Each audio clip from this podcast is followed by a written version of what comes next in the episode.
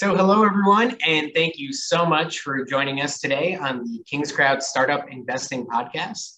Today, we have a really interesting guest that I think you're really going to enjoy. Um, his name is David Callaway. David is the founder and CEO of an organization called Callaway Climate Insights.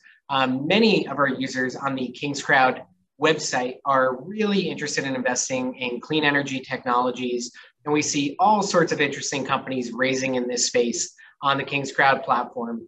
Um, and so we wanted to bring in an expert in kind of the clean energy sector to chat with us and learn more about um, how to think about investing in the clean energy sector and also just how to think about some of the major themes, things that are going on in this world today. Um, so with that, David, I would love to have you, uh, you know, just mention a little bit about yourself and what you're up to at Callaway Climate Insights. Sure, Chris. Well, I'm a, I'm a lifelong journalist. Uh, I've worked for newspapers. I've worked for wire services. Uh, I worked at a, a startup uh, uh 25 years ago called Bloomberg, which I think went on to do something. Um, I worked uh, at a startup uh, called CBS MarketWatch in the digital financial news space. I was the editor in chief for many years. We, we raised money, went public, and, and sold that business to Dow Jones back in 2005. I was the editor in chief of USA Today uh, for many years, and most recently, the CEO of The Street, uh, which owns the street.com, the business with uh, Jim Cramer, and many people know. And we turned that business around and sold it uh, a couple of years ago before the pandemic. So during the pandemic, I, I kind of wondered what I was going to do. Uh, I knew I wanted to write. I knew I wanted to be in the startup game. And I've always been fascinated by climate change and not just the politics of it or even the science of it, but the, the stories behind the entrepreneurs, the small businesses, the startups, the big businesses that are putting are starting to put a lot of money into the space. I started thinking about this, Chris, about 10 years ago, but then there wasn't a lot going on. There was there was a, a couple years of uh, intensity around what was then called clean tech. Uh, and it was really the beginning of what today is the is the clean energy business. Uh, lots of startups, but uh, nothing really ended up happening. It fizzled out. We ran into the financial crisis, and um, and that kind of it died a little bit, or kind of went into hibernation. But it's come back with a vengeance in the last few years. Uh, the environmental, social, and governance space, the so-called ESG space, is the hottest space in the markets, and investors are plowing money into it. Banks mutual fund companies are creating new products tied to it. And all of them are looking for that next great Amazon or Apple or, or uh, you know, Twitter or whatever of, of, of the ESG space. They're looking at electric vehicles, batteries, wind turbines, solar power, all sorts of different industries um, that are growing and, and rewarding uh, entrepreneurs who are, who are building startups in the space. At the same time, a lot of the more mature companies are getting in as well. So it's a great intersection of finance and technology and entrepreneurship with, of course, the most pressing problem of our time, maybe after COVID, right? But the most pressing problem long term. Uh, and so I think it's a fascinating space. We've been doing it for more than a year. Uh, we got thousands of uh, people who have signed up and uh, I'm going to continue growing it. Very, very cool. And I kind of undersold you there on purpose because I wanted you to be able to introduce yourself. But David is definitely kind of a legend of the journalism world, and it's a, a real privilege to get to speak with you. So thanks for taking the time today. Um, obviously, love what you're up to and think it's really, really interesting. And there's so many major themes in kind of the clean energy space that we're seeing play out right now. And you're absolutely right. It's both the big players and the small players that are kind of going after probably one of those markets where there's going to be multiple trillion dollar companies created out of uh, the needs that we have today. Um, so the first one that I'd love to learn a little bit more about from you is, um, you know, when it comes to EV vehicles, right? We just saw that GM is putting an incredible amount of capital towards um, EV vehicles. Can you talk a little bit about what you think is driving this market forward, where we're seeing it's not just going to be about Tesla anymore; it's going to be all of the major car manufacturers. And what does that mean for more of these upstarts like a Lordstown, et cetera? Right. Well, you know, it's interesting, Chris. Back uh, about 20 years ago, um, when I was at MarketWatch, uh, Microsoft owned the, the software business, and, and companies like Dell and, and Gateway and IBM owned the computer business. And, and, and Apple Apple had this tiny following. It was only about 3% of all computer users, but they were rabid followers. And, and now we've seen Apple develop, you know, essentially build new businesses, not just around computers, uh, but mobile, the mobile phone business, the music business, the, the you know, the streaming business. And, and uh, um, it was just an incredible bet to make 20 years ago in a company with a small market share. Tesla started like that in EVs, right? Tesla wasn't the first company to do them, but they were the first company to make them sexy. Uh, and we've seen Tesla rewarded and Tesla shareholders rewarded sometimes against, you know, you know what I would consider to be all odds, but uh, the shares were kept going up uh, over the years.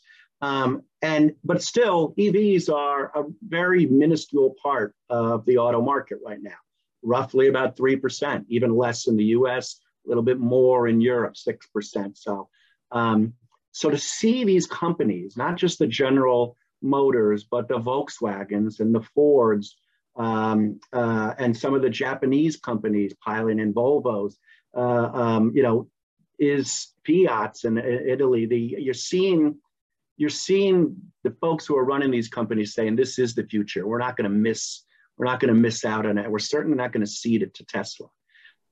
Part of that is also thanks to some of the startup companies that have sprouted up in the last few years, the Lordstown, um, um, Fisker, uh, Nikola, um, you know, all sorts of companies.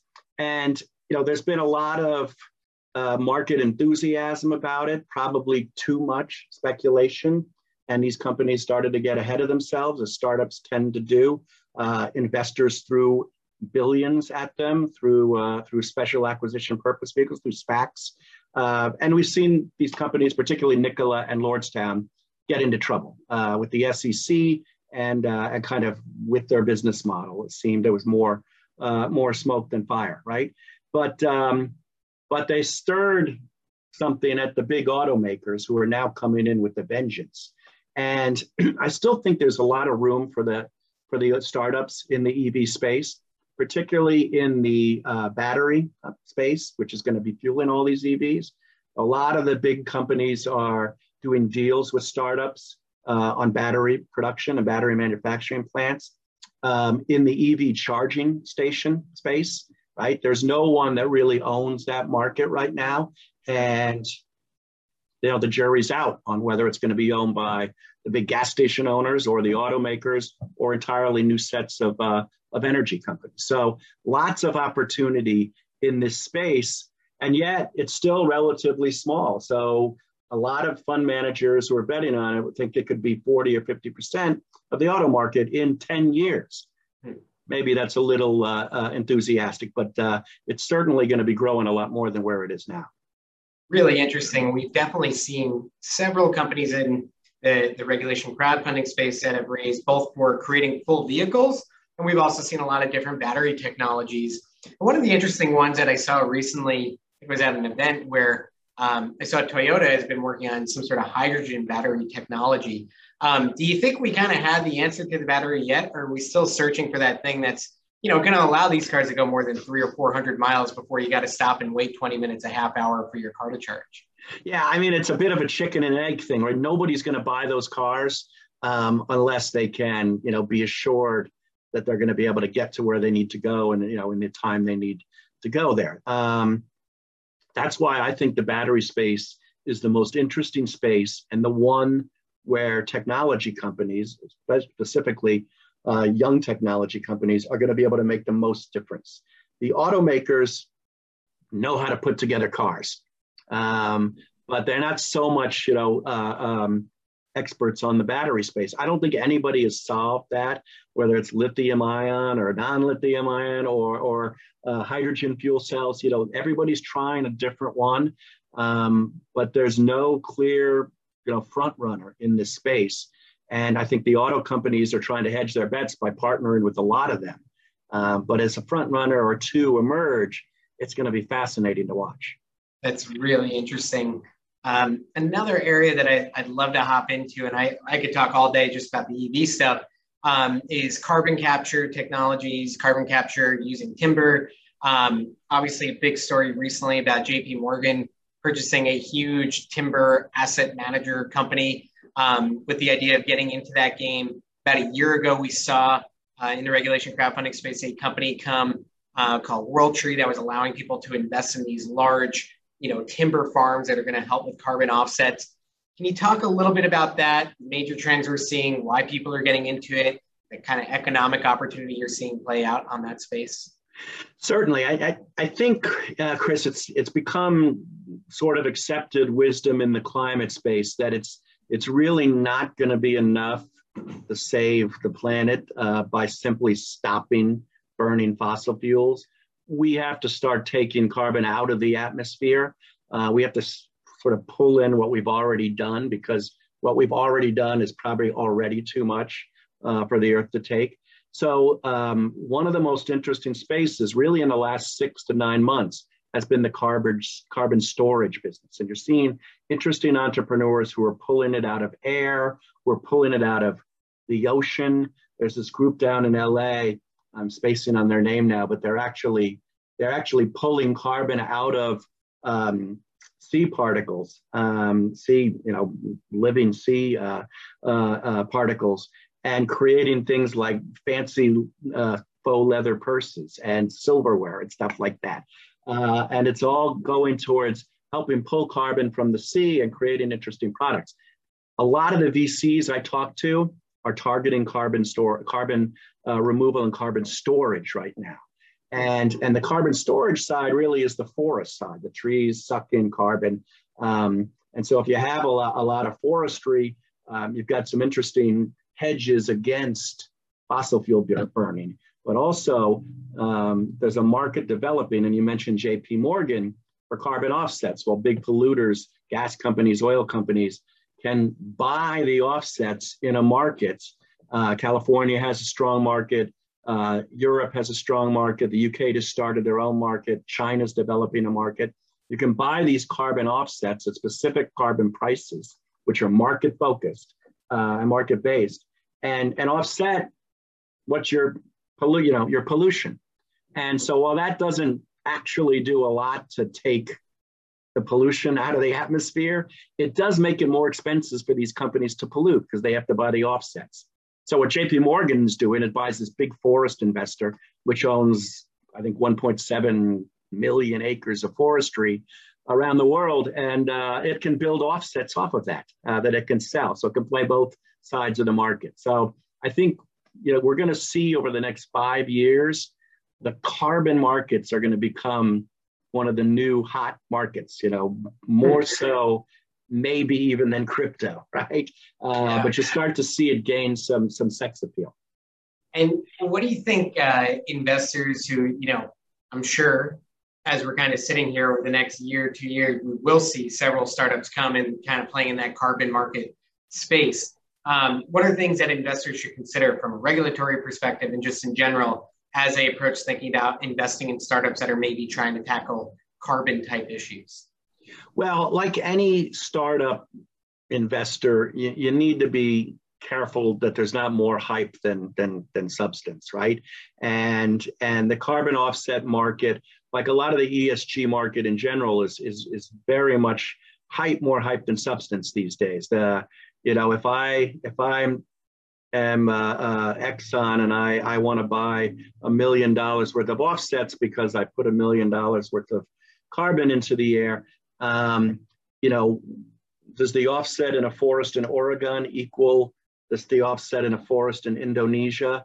Um, different trees have different amounts of carbon they suck. So the markets are imperfect, um, which will allow for a lot of arbitrage and interesting uh, plays going forward. But uh, investors just need to be a little bit careful. The regulations on these things are nowhere near fixed. The metrics are nowhere near fixed. So it's a, it's a little bit of a gut, you know, a gut feeling and, and a little bit of an extra risk. Uh, but that's why uh, a lot of investors are in startups anyway. Right, absolutely. Um, so I'd like to kind of I'm going to do a half jump back and a half talk on a, another topic. So one of the other things that a lot of people talk about when it comes to um, you know EV vehicles, right? These electric vehicles as well if the source of power for those vehicles isn't clean, then just because you know the gas isn't or the, the fumes aren't coming out the back of the car, it doesn't mean that it's not being done somewhere else that I can't visually see, right? So is it really better? And one of those major new power sources that is renewable um, is wind energy. And we're finally seeing for the first time in the United States, you know, we're building wind farms uh, offshore. Uh, we're building wind farms on, on land uh, and really investing in that space. We're seeing GEs come out with what like the largest uh, windmills or whatever you want to call them in the world. Um, really interested to hear your thoughts on this space. Where is kind of wind energy in the United States going from here? Um, yeah, we'd love to get your thoughts on that. So um, to begin with, on the first part of your of your question, the um, the flip side of the electric vehicle vehicle boom is that it is carbon intensive, right? Tesla emits a lot of carbon. Um, it uh, the electricity that these companies use is may is generated, uh, you know, a lot from carbon. Um, the batteries um, are, are using chemicals and minerals um, that are, are, generated, you know, by um, uh, carbon intensive mining activities, fracking, stuff like that. Um, so there's, you need to watch out for that. You know, there's no pure uh, EV play where there's no carbon involved, at least so far. We'll see how that develops. But in terms of the electric grid and where these EVs are pulling the electricity from, that is getting more renewable by the year, by the month almost. And part of a lot of that is solar, and a lot of it, as you pointed out, is wind. And in the in the wind space, the U.S. has been, for the most part, way behind Europe um, in that wind space. Europe has taken advantage of it, the North Sea uh, wind to create uh, offshore wind farms, onshore wind farms. Um, they've got big uh, companies like Orsted uh, um, uh, in Scandinavia and uh, in Denmark, I think it is, and um, Iberdrola in Spain. They're investing big time in, in wind systems. And the US was kind of caught for many years um, in, in, and still to some extent is caught in the kind of where do we put this stuff? You know, local fishermen don't want it in there, you know, outside of Boston and or in the Gulf of Mexico, California. You know, it's not, it's unattractive. Um, and so, and then we went through the Trump years, right, and nothing happened. Now, the Biden years, they're starting to approve these projects. A big one just got approved off of Martha's Vineyard in Massachusetts. There's another big one off of Rhode Island. New York and New Jersey are announcing plans for their own. Even California is looking down off the LA coast, um, Gulf of Mexico. And so these offshore wind, and, and they're using a lot of it is coming from help um, from the European powerhouses or bring, you know, developing the systems. You did mention GM's got these wild wind turbines, and, and it's in the game too. It really, not GM, GE, um, it's in the game too. Um, but the opportunity for the startups there is really in kind of AI and metric measurement, right? The, the wind and, and solar and wind power to some extent is dependent upon the weather and the sun, right?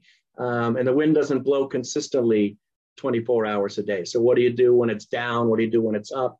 And, and people who own these wind turbines, big companies, uh, and the investors who own them need better ways to measure um, how much power they're getting and when you know when they can ramp up, when they should ramp down. So there's a lot of interesting startups in that space, and I think you know, really the the the whole explosion of AI um, is gonna is gonna revolutionize the renewable energy space because you're gonna be able to to create algorithms and functions that uh, that folks in in early renewable procedures just weren't able to do. Um, so you know, if I'm a startup, if I'm an investor looking for startups in wind, that's where I'm looking. Very, very interesting. Well, we've talked about some major themes here: carbon capture, EVs, uh, clean energy production with you know with wind. Um, is there any other major themes? You know, again, as we think about investors considering looking for startups and things of that nature, are there any other mega themes uh, in the clean energy space that you think are worth mentioning? Well, in the clean energy space, you could look at uh, geothermal, right? Um, nuclear is is in the mix and and that's something that really hasn't gained a lot of investment in the U.S. Uh, for a long time, but is, is starting to come back in some circles. Um, but just in the in the in the climate change world, the climate finance world, cleaning up the ocean is generating a ton of startups. So called ocean tech is huge. Um, fashion, uh, the most waste, almost the most wasteful industry in the world, maybe more wasteful than food systems, right? Uh, is generating tons of really cool um, startups that are using different ways to um, to save uh, energy and save money in the fashion world, in the development and usage and waste of products, um, agriculture, obviously. So there's lots of uh, there's room for everybody in this space, Chris, and uh, and I think we're going to start to uh, the smart investor needs to monitor all of it, and uh, and really kind of watch for the angles of who's going to start to to sprout out. No, absolutely. Well, as we're getting wrapped up here, one thing I would like to mention to investors uh, listening in, uh, as of June 23rd, when we're, we're taping this, um, we have a few companies that will be raising for at least a couple months longer. If you're interested in getting into the clean energy space, uh, that look interesting based on some Kingscrowd data. Uh, the first company I'll mention is LPP Fusion, which is on WeFunder and is creating a green fusion energy generation um, product worth checking out. Really interesting technology there. Um, there's another company called Flower Turbines going to our wind energy conversation. Um, they are located on StartEngine. They've done multiple raises online um, and are building innovative small wind turbines. It's a really cool technology uh, and are getting some very nice traction as well. And lastly, an earlier stage technology that's still in development, but building something really cool in the fuel space, Manta Biofuel, located on Republic. Uh, they're reinventing crude oil uh, renewably this time with algae-based uh, fuels. Definitely something that's pretty neat, very interesting science, worth checking out and learning more about. Um, but before we head out today, David, I'd love to hop back to you and say for anyone who wants to get more insights, I know I subscribe to your newsletter. I find it really useful in terms of strategically thinking about the clean energy space. For those who want to join Callaway Climate Insights, what can they do um, in order to better inform themselves on this space? Well, you can you can start by going to CallawayClimateInsights.com. That's C A L L A W A Y. Uh, you can subscribe for free. See if you like it. We publish four days a week. Um, and if you like it, we have a premium uh, uh, uh level, um, which is for now is only five dollars a month. We've got a special going on, Fourth of July special. So if you go right away, it's that you can get in uh, at a good price. Um, we look forward to uh, seeing you. Most of our readers are asset managers, sustainability executives, uh, startup entrepreneurs, media types like myself, uh, and uh, and small business aficionados like uh, like you, Chris. Outstanding. Well, thank you so much, David. It's been a really informative conversation. And for those who want to learn more about those organizations we mentioned today on the call, uh, you can go to kingscrowd.com to check them out. Thank you all for tuning in and have a wonderful day. Take care now.